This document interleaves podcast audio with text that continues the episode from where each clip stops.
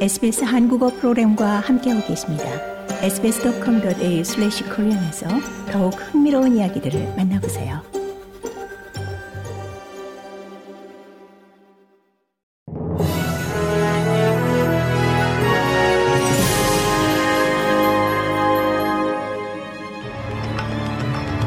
(2024년 2월 29일) 목요일 오전에 SBS 한국어 간추린 주요 뉴스입니다.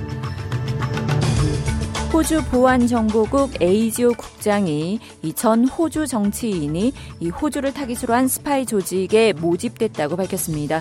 호주 보안정보국의 마이크 버지스 국장은 연례 위협 평가에서 이 외국 스파이 조직이 해당 정치인을 이용해 연방 총리 가족 구성원 한 명에게 접근하려 시도했다고 밝혔습니다.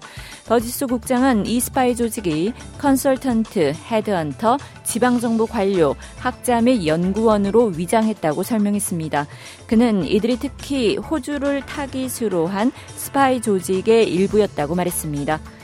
연방 정부의 첫 주택 구매자 지원 제도가 하원을 통과했지만 상원 통과 여부는 여전히 불투명한 상태입니다.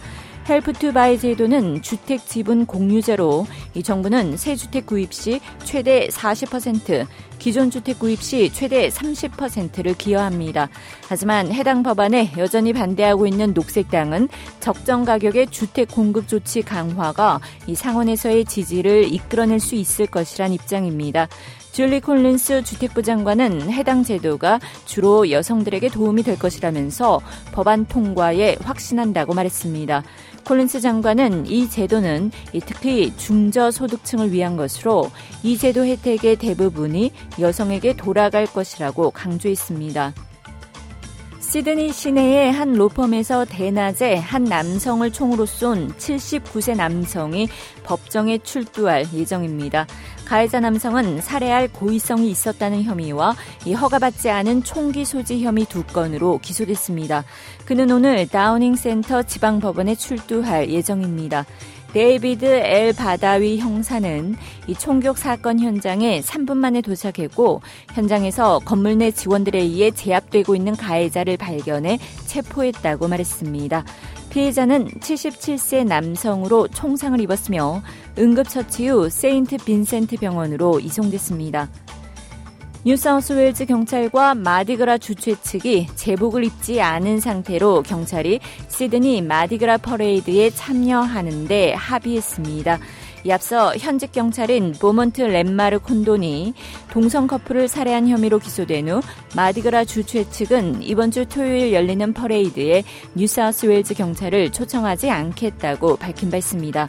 이후 마디그라 이사회와 뉴사우스웨일즈 경찰부 장관 및 경찰청장이 긴급 회동을 가졌고 이 제복을 입지 않는다면 경찰이 마디그라 퍼레이드에 참가할 수 있다고 발표했습니다. 고국의 지난해 4분기 합계 출산율이 사상 처음으로 0.6명대로 떨어졌습니다. 여성 한 명이 평생 낳을 것으로 예상되는 평균 출생아 수인 합계 출산율이 0.6명대로 떨어진 것은 처음입니다. 지난해 연간 합계 출산율은 0.72명으로 1년 전보다 0.06명 줄어 역시 역대 최저를 기록했습니다. 지난해 사망자 수는 35만 2,700명으로 4년 만에 감소세로 전환했지만 이 출생아 수가 23만 명에 불과하면서 인구는 4년째 자연 감소했습니다. 이상이 2월 29일 목요일 오전에 SBS 간추린 주요 뉴스입니다.